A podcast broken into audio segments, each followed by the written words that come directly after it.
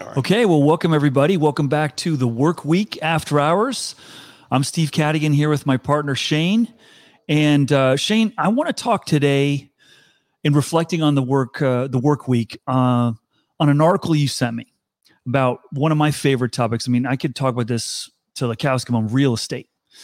You sent me a story that kind of really got in my head, which was during the pandemic in the real estate market, 63%, I think it was 63% of the offers made on homes have been made by people who never saw the house in person. Now, arguably, this is the most costly financial investment anyone will make in their lifetimes.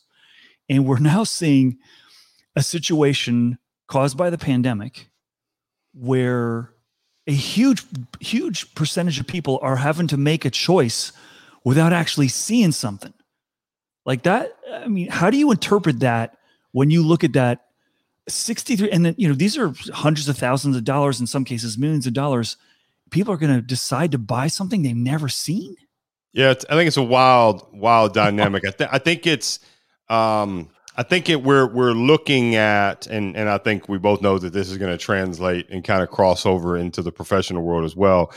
I think what we're looking at is technology, a change, a shape shift in thinking, if you will, a change in thinking of what a normal is, right? Like we talked about the pandemic, and one of the things that we heard throughout the entire 12 months. First 12 months of the pandemic, I guess it's still going on, was what's our new normal going to be like? Are we going back to normal? What's the new normal going to be?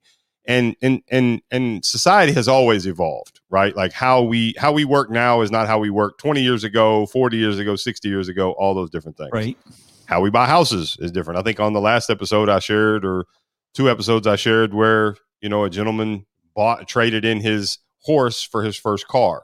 Right. And then in that same episode, you and I talked about how Tesla is going to allow us to go to work and our cars are going to drive around on their own. So these things evolve. I guess my thought is, and where we can kind of dive into it, is it a change in mentality? Is it a change? I mean, obviously it's a change in technology as well. I can take a right. So for context, not to date things, but my house is going on the market tomorrow. We're actually recording this on the day before it goes on the market. Yesterday, a gentleman was here at my house walking through using a technology called Matterport, which is one of the leading technologies to create these virtual tours in real estate. And I wonder, is it? I mean, I'm kind of going through it. You're not really going through it right now on your end, and you got some neighbors and some friends and some different things. But I'm just curious on your thoughts. Do you think it's a shift in mentality? Do you think it's technology? Is it kind of all of it? There's a lot of pieces to this. So one, I think you do think that our comfort level of technology and trusting the technology and the data, and actually data is. Is coming up. And so therefore we're more comfortable relying on the data, but this flies in the face. This is why it's so interesting to me. This flies in the data of that, I'm sure you've had mentors or coaches like, I'm making a decision based on my gut, where's the gut? And I've in the recruiting world, I always tell people never based on your gut. Well, your gut is something that you haven't been able to articulate yet. Find out what that gut is to affirm it or to deny it. But what is really, I think what is trending right now because of the pandemic, it's forcing the issue of we have to experiment, we have to try new things. And on top of that, what I think is really interesting, having sort of done a little research on this is, crises tend to force people to make big decisions or to I'm going to get married, or I'm going to end that relationship, or I'm going to move to a new place. You've chosen one of those. We're going to move to a new place possibly. Right. And so, but man, making a choice with, you could say, with very limited data compared to how we used to make it. I want to see it. I want to touch it. I want to taste it. Sure. But now you're preparing to sell something that's very valuable to you and your family, sure, expecting that technology is going to be an advantage for you. So you've got the drones flying. I don't know if you've got drones flying, but I imagine you've got a drone flying, and you've got these cameras taking these really interesting. And what I've noticed on the real estate sites, and I mean, I can literally troll through Trulia and Zillow for hours at a time. My wife will tell you, but what I found interesting in the last year or two is you're not just getting photos now. Now you're getting a click here and you're going to get a tour and there's going to be music and we're going to give you a feel. And I'm seeing that in the other big products that are being sold. So people not only are more comfortable using technology to make decisions, people are getting comfortable using technology to help sell, and being creative in that. Right. Yeah, I do. And I think, and hearing you talk about it, it made me kind of think of how some other ways that I've allowed a virtual tour essentially is kind of, and this is kind of a piece to it. And then I really want to flip this over in a minute to the business side. But, Google Street View came around, right? So that came around, 10, 12 years ago, whatever it was, where, we can now go on a map and maneuver like a car and I could see an area. So yes, I won't dive too much into it just yet, but me and my family have researched looking into a different country and different location and moving and relocating and those different things. And what we've done is we hear about a neighborhood that's a nice neighborhood. We go to Google Street View and we walk through like, oh, maybe this is a good neighborhood. And you look and we're like, oh, well, I don't know about those buildings, or, well, I don't know if I'd want that around the corner from where I like you. So you're kind of looking before you make the decision. And I know previous episode, I talked about my first real job, if you will, as an adult was in the car business, right? Mm-hmm, mm-hmm. Well, I remember the shift as the internet became something, internet sales managers became a thing, right? Now, back then they were just people answering emails that came in and, somehow had a job. But now it's very different. Now we're going to get to a place to where you just go online. As a matter of fact, it's funny we're talking about this. So yesterday, quietly, I don't know this isn't in the news yet. Okay. Yesterday, quietly, and I only know this because my brother and I are very in tune with technology, and he's big on SEO and e-commerce. He sent me, and I don't want to get off track on this, but he sent me a link and says, check this out. And it's a listing of all the cars of a certain brand, of a certain make, everywhere, just on a Google page, not the dealership's website. So what they've done is they've aggregated all these listings now to their website, and it's killing traffic to all these different, and they own it. They can do what they want to do with it. So it's really wild. Now you can take a virtual tour of a car. You can sit down in the driver's seat and see what Tesla has them, right? Like you can, you can do these different things. Listen, so this is interesting, Shane, because I'm having this conversation every day around people in their careers, which is if in today's job market, professionals and knowledge workers have more choice and more visibility to choice than ever before. And yet happiness, engagement is going down. And so what I wonder is, speaking about decision-making and big decisions, like where you go to work, that's a big decision. And we got a huge percentage of the workforce over the course of the last, 12, 14 months now choosing where to work, who to work with. And I've not met the who in person the way I used to before. Yeah. I don't know what the company mojo is because the mojo is my house, Yeah, and no doubt. That's fascinating. But, that example you give about the cars, like, is that helping drive sales? Like I have seen so many other, like, here's the thing when you're buying something. I heard this on a show one time. It's like, what's the first thing a human does when you make a big purchase? You go compare to other ones and say, just to affirm that you're not an idiot. Correct. That you didn't spend too much, right? So what that site does is it's going to cause me more time to confirm the deal I'm getting is a good deal, right? So does that help the decision-making process? Does it delay it? Does it make a better decision? I don't know. Well, so actually, Steve, I think if we actually talk about our episode last week about having options, that great episode that got lots of views. Yes. So I think this actually gives us more options, right? So now we're back to that question of, does options give us a better, does having options as, because now if talent is being hired sight unseen, right? No doubt it is.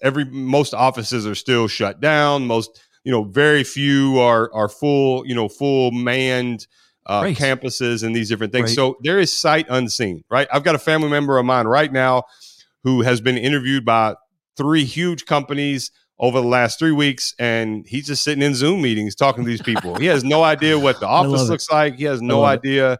Some of the people don't have their cameras on. They're just talking. Like people hiring him, he doesn't know what they look like. Right. So, so I'm curious, so that's the thing. Does more options give us something as the person being offered something, right? And does more options.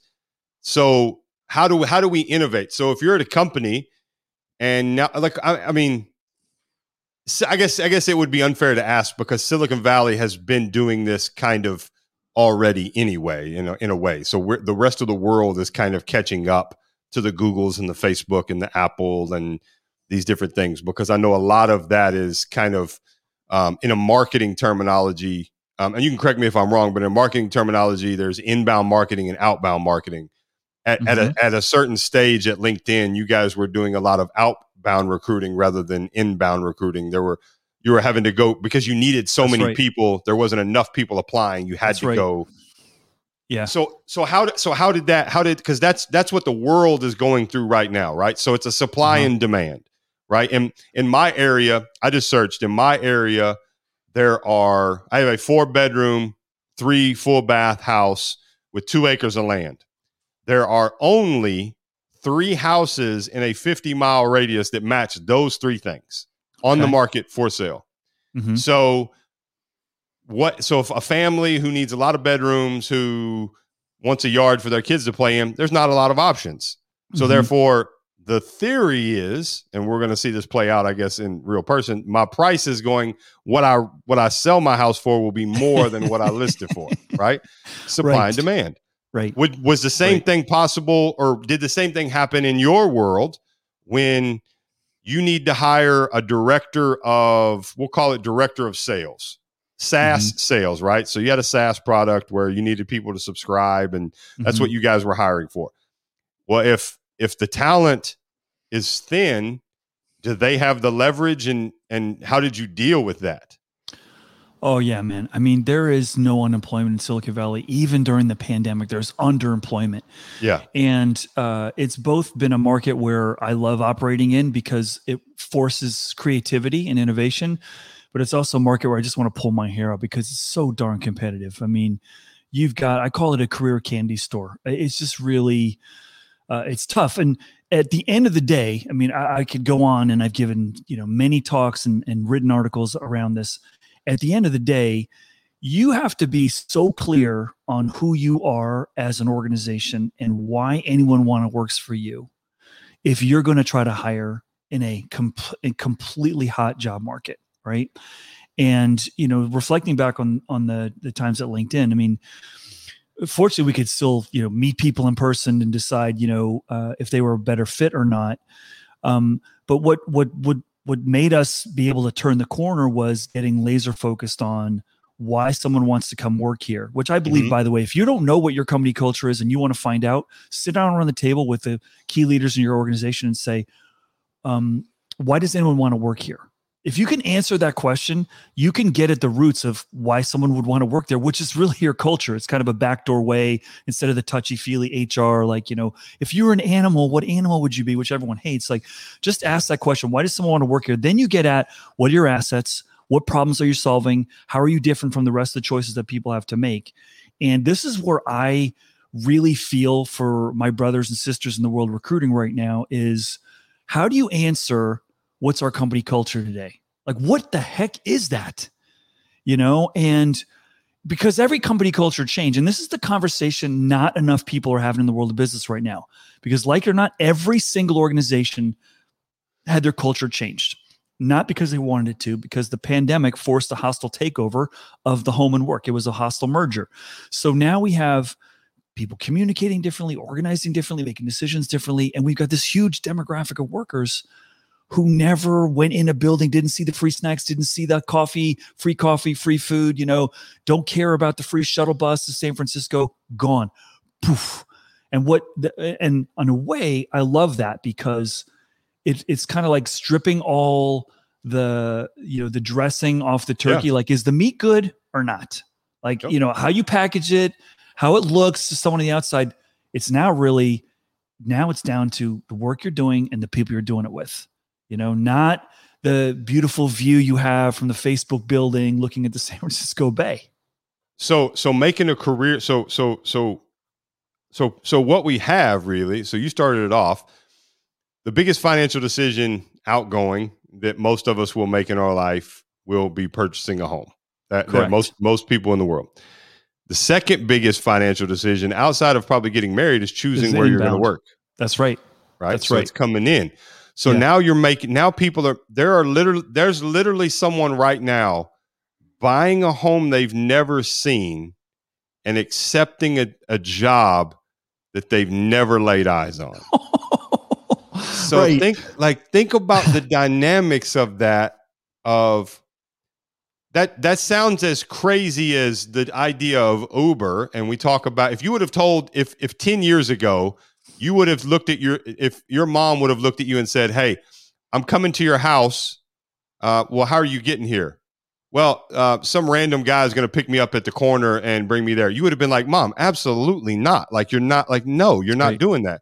Now you'll put your kids in an Uber and send them somewhere. Right. So, So that's wild to think about that shift is happening in such a way. And that same person is dating someone that they've never seen in person and they've only seen over FaceTime and text. And let's take the kids portion of this because I'm going through this right now. My oldest son is applying to college and we can't go see a college because there's no campus tours open. I mean, sure, pretty soon we're going to be able to, and I know, we can do a bootleg tour or whatever, but here's another one. That decision making the job decision, preparing you for entering the world of work. Now that decision's been compromised based on a way we used to do it. Now listen, let's shapeshift this whole discussion into maybe there's an opportunity here. Maybe we're going to learn to be creative.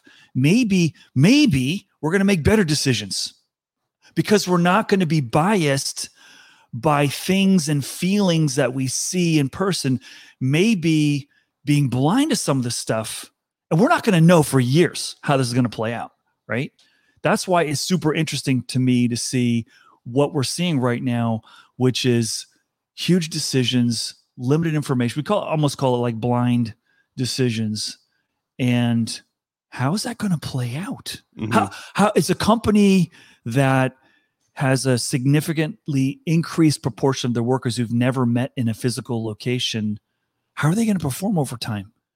Or it's wild. It's what so we talked about options. Options ultimately come back to information, right? So do we live in a world where we're actually now going to start using the information that we've had? Because Google has existed now for long enough to where people still, I love to see on social media where people ask a question, does anyone know a good plumber around? Right? Well, you could type that same question into Google and it will give you the answer. Are we coming, is this kind of the golden era of using information? So now I'm going to, put your HR hat on for a minute. You're bound by certain laws on the research that you can do. And I realize there is some gray area there. You're bound by the research that you can do on a candidate. There's an application, there's a resume, there's references, all those things I'm putting my best light in, right? Yeah. I'm painting myself in the best possible picture and handing it to you, right? So now in a world where you can't sit and see that person, you can't ask them to come to your office and see what time, if they're late, you can't ask them to do those little things when they get there to see if they follow simple, these different things that HR does in the world of HR. Now it's, here's a link, click on the link. Here's what time we're going to chat. What do you do to get creative? What could you do? What ideas have crossed your head that you can do to get creative if we're on the other side. You and I are, let's say you and I have a company and we're hiring. Yep. And I look at you and say, Steve, this is your world, and I have no idea. I'm not unless we fly and meet them. I suck, and I'm not going to be able to give you any feedback. So tell me what we need to do, and how do we gauge whether or not these people are going to fit what we need? Okay, you just gave me what I'm going to call like an alley-oop, because I want this ball. Like, give me the ball. So what I would do, and I'm helping with some organizations with this, and some of them are ready to play ball, some of them aren't. I'm going to create the most visually beautiful view of my organization online, so that when you're checking me out, you're just going to have your jaw drop. It's going to be like a treasure of movie previews like you've never seen before. Like, I'm going to have every employee that's doing interesting stuff. Like, what are you doing? Why do you like working here? I'm going to have this story tell itself. I'm not going to sell to someone, right? I'm going to have people tell their stories more. And this is why I like the situation that we're in right now, because it's forcing that kind of creativity. I'm going to try to delight a candidate with an online interview experience, and really get to know them, And I'm also going to really, like in California, we were also handicapped a few years ago because they passed a law. You can never ask what someone's makes. Can't ask them their salary anymore. And I like that, because like, how many times have you gone and someone asked a question like, listen, we all feel, who feels overpaid? Anyone? Raise your hand. You feel overpaid? Yeah. Nobody does. So why, I don't want you to use that, because I feel I'm worth this, which is more than what I'm getting paid. Everyone feels they should be getting more. So now that's sort of, and that was, caused by lots of factors, but particularly gender inequity in compensation, and trying to address that systemically. Is it going to work? Is it not? I don't know. We'll see over time how it works, but there's ways of trying to back into stuff. But I think this forces more relationship requirement on the recruiting process. And that's what I'd want to do. Like, think about the best recruiters, for our listeners, think about the best recruiters you've ever interacted with. They didn't make you feel like a piece of meat. They didn't feel like you were just a number that they needed to hit. Like, I've had recruiters call me. They know I didn't want the job, but they wanted to impress the company. They could get me to the table as a potential candidate. It's like, you're wasting my time, but you're just trying to make yourself look good. The ones that really matter and the ones that really succeed. And here is where I want to pivot and sort of take a bold mark and underline. In a digital world, a data-intensive world, what wins is greater human connection. And that's what I want to do. I want to leverage the tech to create a greater bond with you as a prospective candidate. And that's where I see, some of the new innovations and ideas coming that are out there. There's one organization I'm working with right now. They're actually, they're spread all over the world. So I can't even say where the organization's from, because I don't even know. They're people, guys in Costa Rica, guys in Berkeley. And they've been able to build a recording of a conversation that highlights all the keywords, so that the next interviewer can listen to the key points of that interview and not have to ask you the same stuff. So now you're not wasting candidates' time, and that's using it so that we just get to the important stuff in our conversation. So there's signs, there's encouraging signs, similar to like my son right now. He's doing so much research on universities. Like, whoa, like every night I'm coming in. What are you doing? Oh, I'm looking at the University of Vermont. Oh, I'm thinking to myself, you've never been into an East Coast winter. You have no idea. I bet you that's not in the research, right? Yeah. But he's California boy, he's researching in his flip-flops, and it's, probably snowing in Vermont right now. And he's, got his shorts and flip-flops on, but he's really taken advantage. And he's, when the schools that stand out for him are the ones that got on the digital bandwagon a long time ago, and that's influencing his decision, not the, the really smart people that he's meeting on the college tour. How well did you present yourself there? Yep. So this brings up a question I have, and I feel really, really strongly about this. And I'm curious to get your insight, because when I asked you what you would do, I love how you put it of, you're going to earn that person's interest in working for you, not try to figure out why that person should be working for you. You went one way with it. And I love that, because I think there are some people that would get on that interview, or if I asked them that question, they would have went about how they're going to try and dig into this client or this, this applicant, and, we're going to try and figure out what's wrong with them or what they do right. And no, you wanted to sell you. and not even sell, but present you in an authentic way that says, here, look, here's who we are. Right. And what I believe this, I think I've been on this kick for 4 or 5 years. I did it with my first company a lot. But I believe that the companies that will win in the next 10 to 15 years will be companies that have a CEO or a C-suite employee who has a personal brand, who is putting their self out there, where, because ultimately, like we see Gary V, for example, right? Gary V is very transparent with what he does. We see that here's what he says. Then we see him interact with those people on the street. Then we see his staff and his team in his videos, in his vlogs, and we see the culture of what's going on there. If you're looking to go into the advertising world and you're looking to go do that, you look at that culture, and if that culture aligns with you, you say, I want to go work there. I want to go do that. You can't get that with any other ad agency. You can't get, because they're not transparent. There's no personal brand. You don't even know most, the average person doesn't even know the CEO of any, and there's bigger ones than what VaynerMedia is. Right. But he's created a culture that shows you, here's who I am. And I believe it's like Apple a lot. It's like Facebook. It's like Amazon. Well, Apple's interesting because that persona's dead, and it's still the persona, which is really, that's the power. That's they've allowed it to live. Right? They've allowed it to live on. Yeah. They've allowed it to live on. They've allowed it to live on.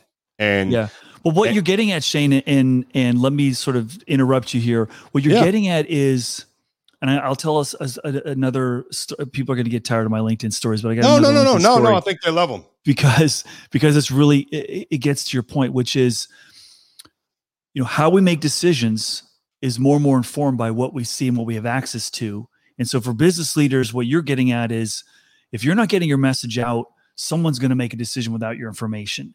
And for business leaders, their brand, you know, the most visible person out there on the planet right now, times 100, you mentioned him last week and this week again, Elon Musk, like, wow, like that's a very, to use a, you know, sort of an out there word, it's a very unpredictable, quixotic brand. I don't even think his employees know what he's going to do next, right? But you know, then you have like the sort of the Mark Benioffs over at Salesforce, sort of a little more measured, a little more buttoned up, but like, you know, he's all about community and he's hospitals in his name, giving to charities like crazy, big believer in diverse, you know, investments and so forth. But what I saw happen that was trending this way years ago, we're sitting at LinkedIn and we had an incredible woman running PR who was reporting to the head of marketing. Now, I would venture a guess. No, I can probably research this on LinkedIn. I haven't done it yet. I didn't know we were going to go here, which is what I love about our podcast. Like, we just ramble in some really interesting places. But listen, I will venture a guess that in the last 20 years, if you look at the org charts of major organizations around the world, public relations moved from sitting in marketing to reporting to the CEO. Because what the CEO is saying and what they're doing, to your point, 100% agree, is more impactful to the brand of the company and the sales. And I'll give you an example.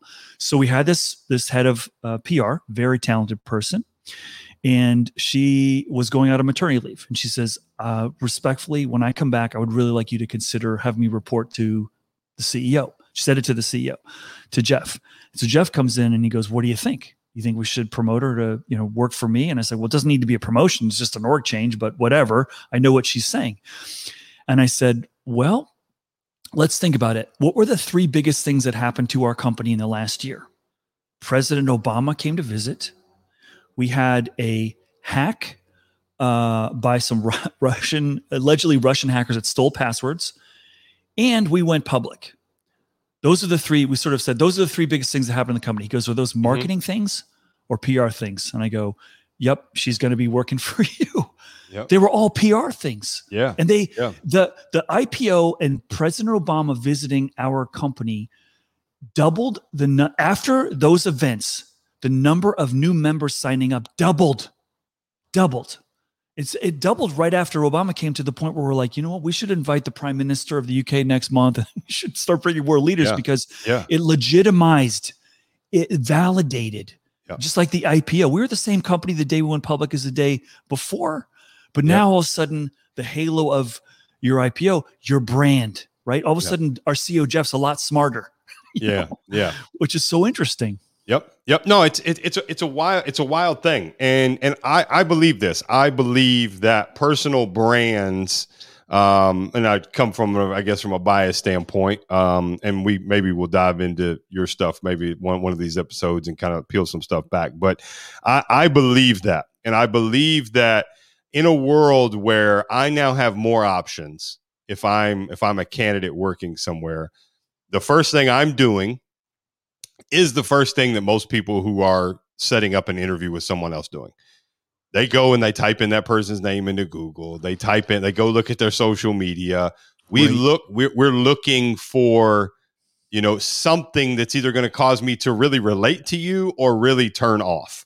Uh-huh. And it's and we see that. I mean, today we're as divided as ever from a political standpoint, and we've got issues, and I'm sure there's some people that, I saw it last night. I can't believe sports are politicized and all these different things. Yeah. Some people are turned off because I know people who don't shop at Target because of certain charities they give to, right? That's just the world we live in. Mm-hmm. So if we're going to have to fight all this noise now of we need the best possible people, or I want to have the most attention. Attention is what matters, right? Attention is what adds to your social equity of being able to do things. So we need more attention. If I'm going to do that, but I'm not going to do it in like a scandalous way, and I'm not going to do it in like a, like put on this act of this fake story and this whole thing. If I'm going to be just genuinely who I am, then someone has to take the reins here at this organization and put that out there and say, here's who I am, whether it's via a podcast, an internal podcast, whether it's, vlogging on a regular basis, whether it's, doing these different things, what was once taboo.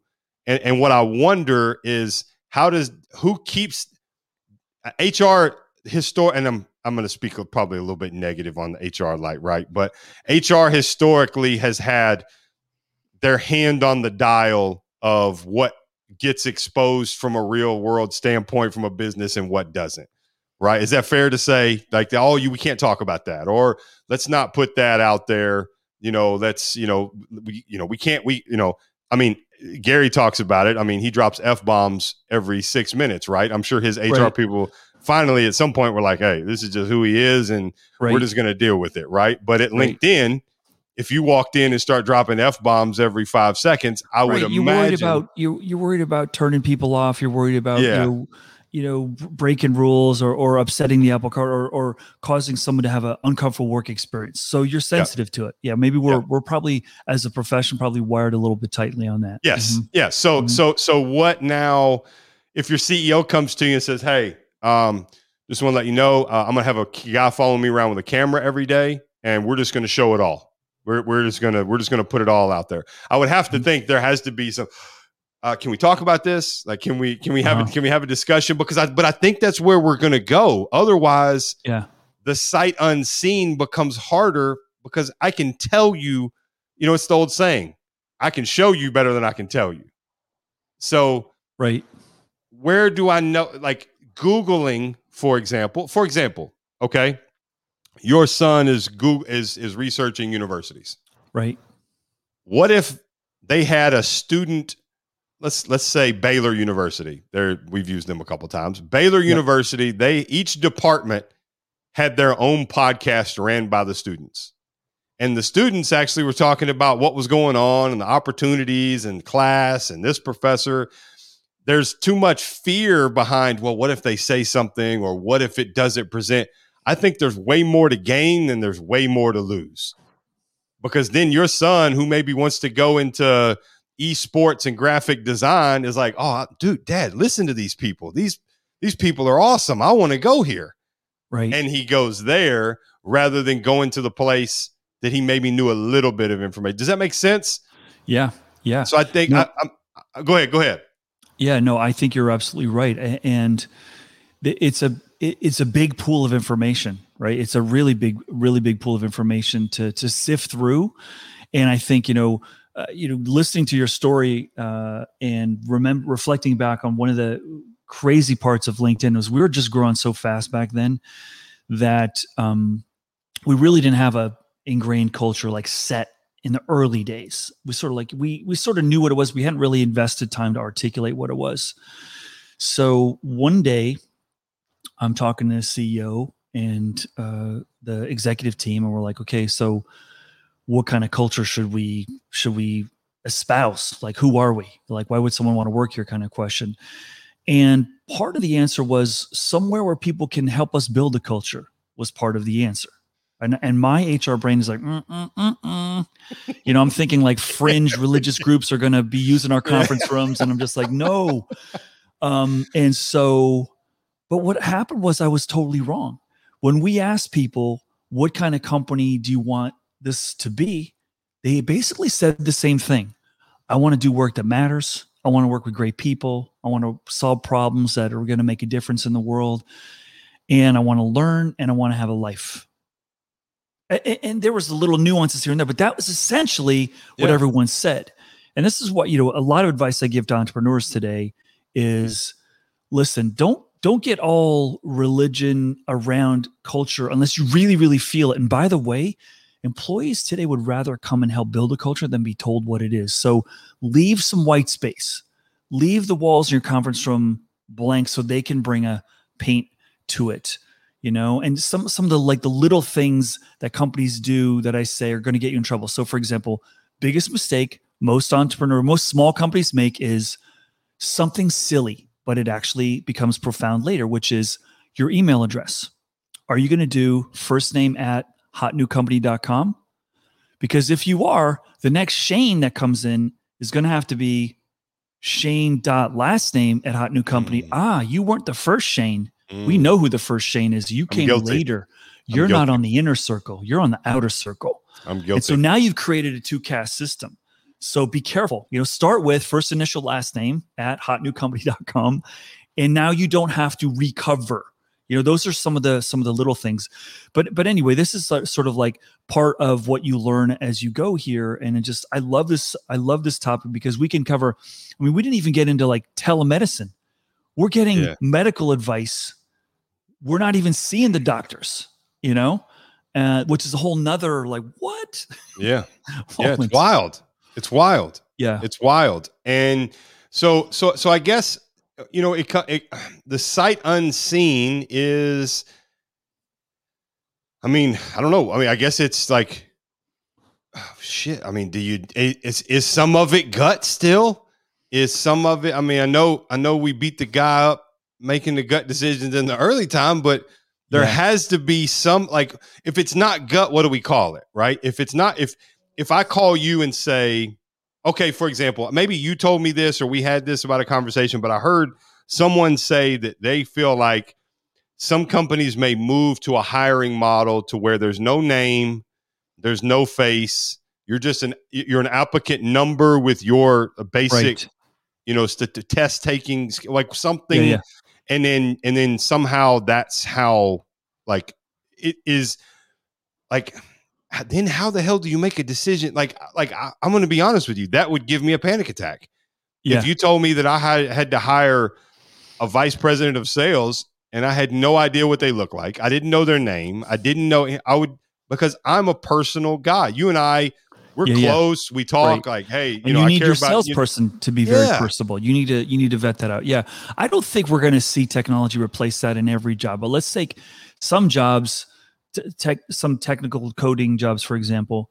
You're going to be able to test for a lot of the aptitude there. Yeah. Now, what a test will never tell you is, do other people like working with that person? Now we're getting somewhere. Are they going to share their stuff? And this is where I worry about how our schools traditionally have prepared people. Like, you got to get the good grades. Is there any grade on how well they get along with the teacher? Is there any grade on how well they collaborate with the rest of their classmates? No, it's what you individually achieve. And then they get into the office and they're like smarty pants and everyone's like not talking to them. They just iced them out. So I'm going to interrupt you for a minute and share with you a very real world scenario that literally just happened early on in this podcast.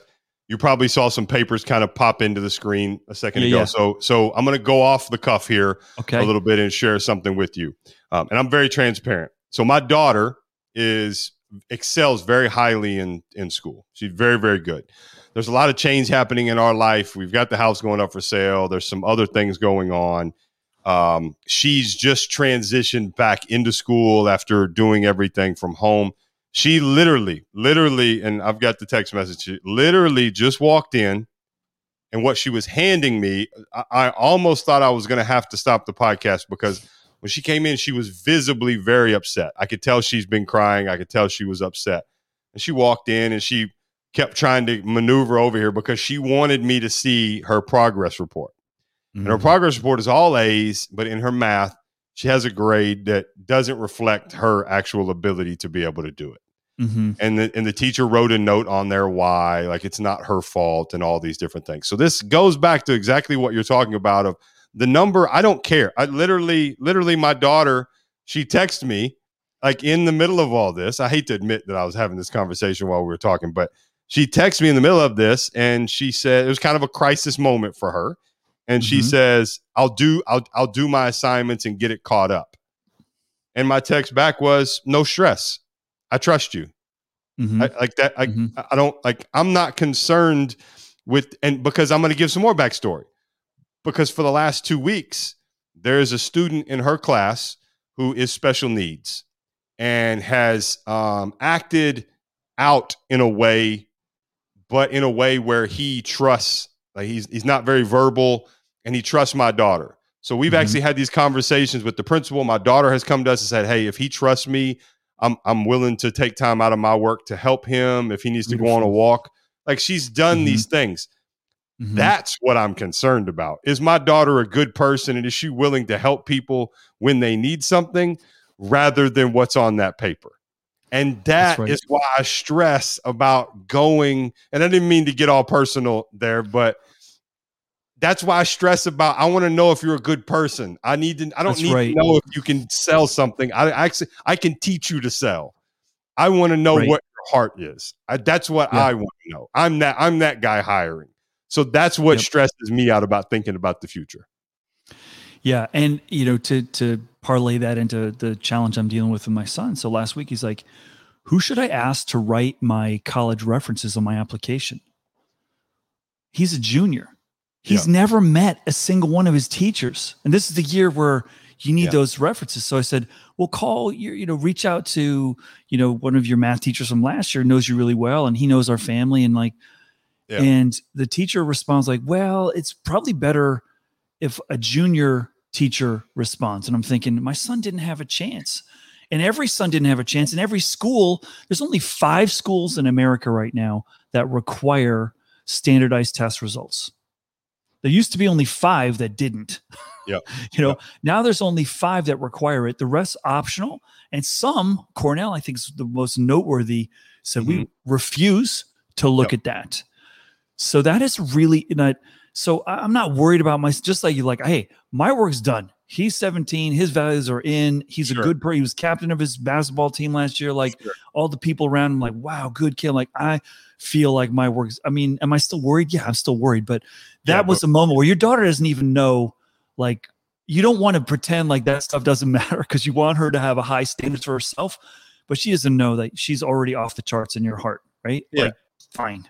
Yeah. And our culture here in the house is, I don't care that your grades matter, but they don't matter to me. Meaning I don't care if you got all D's.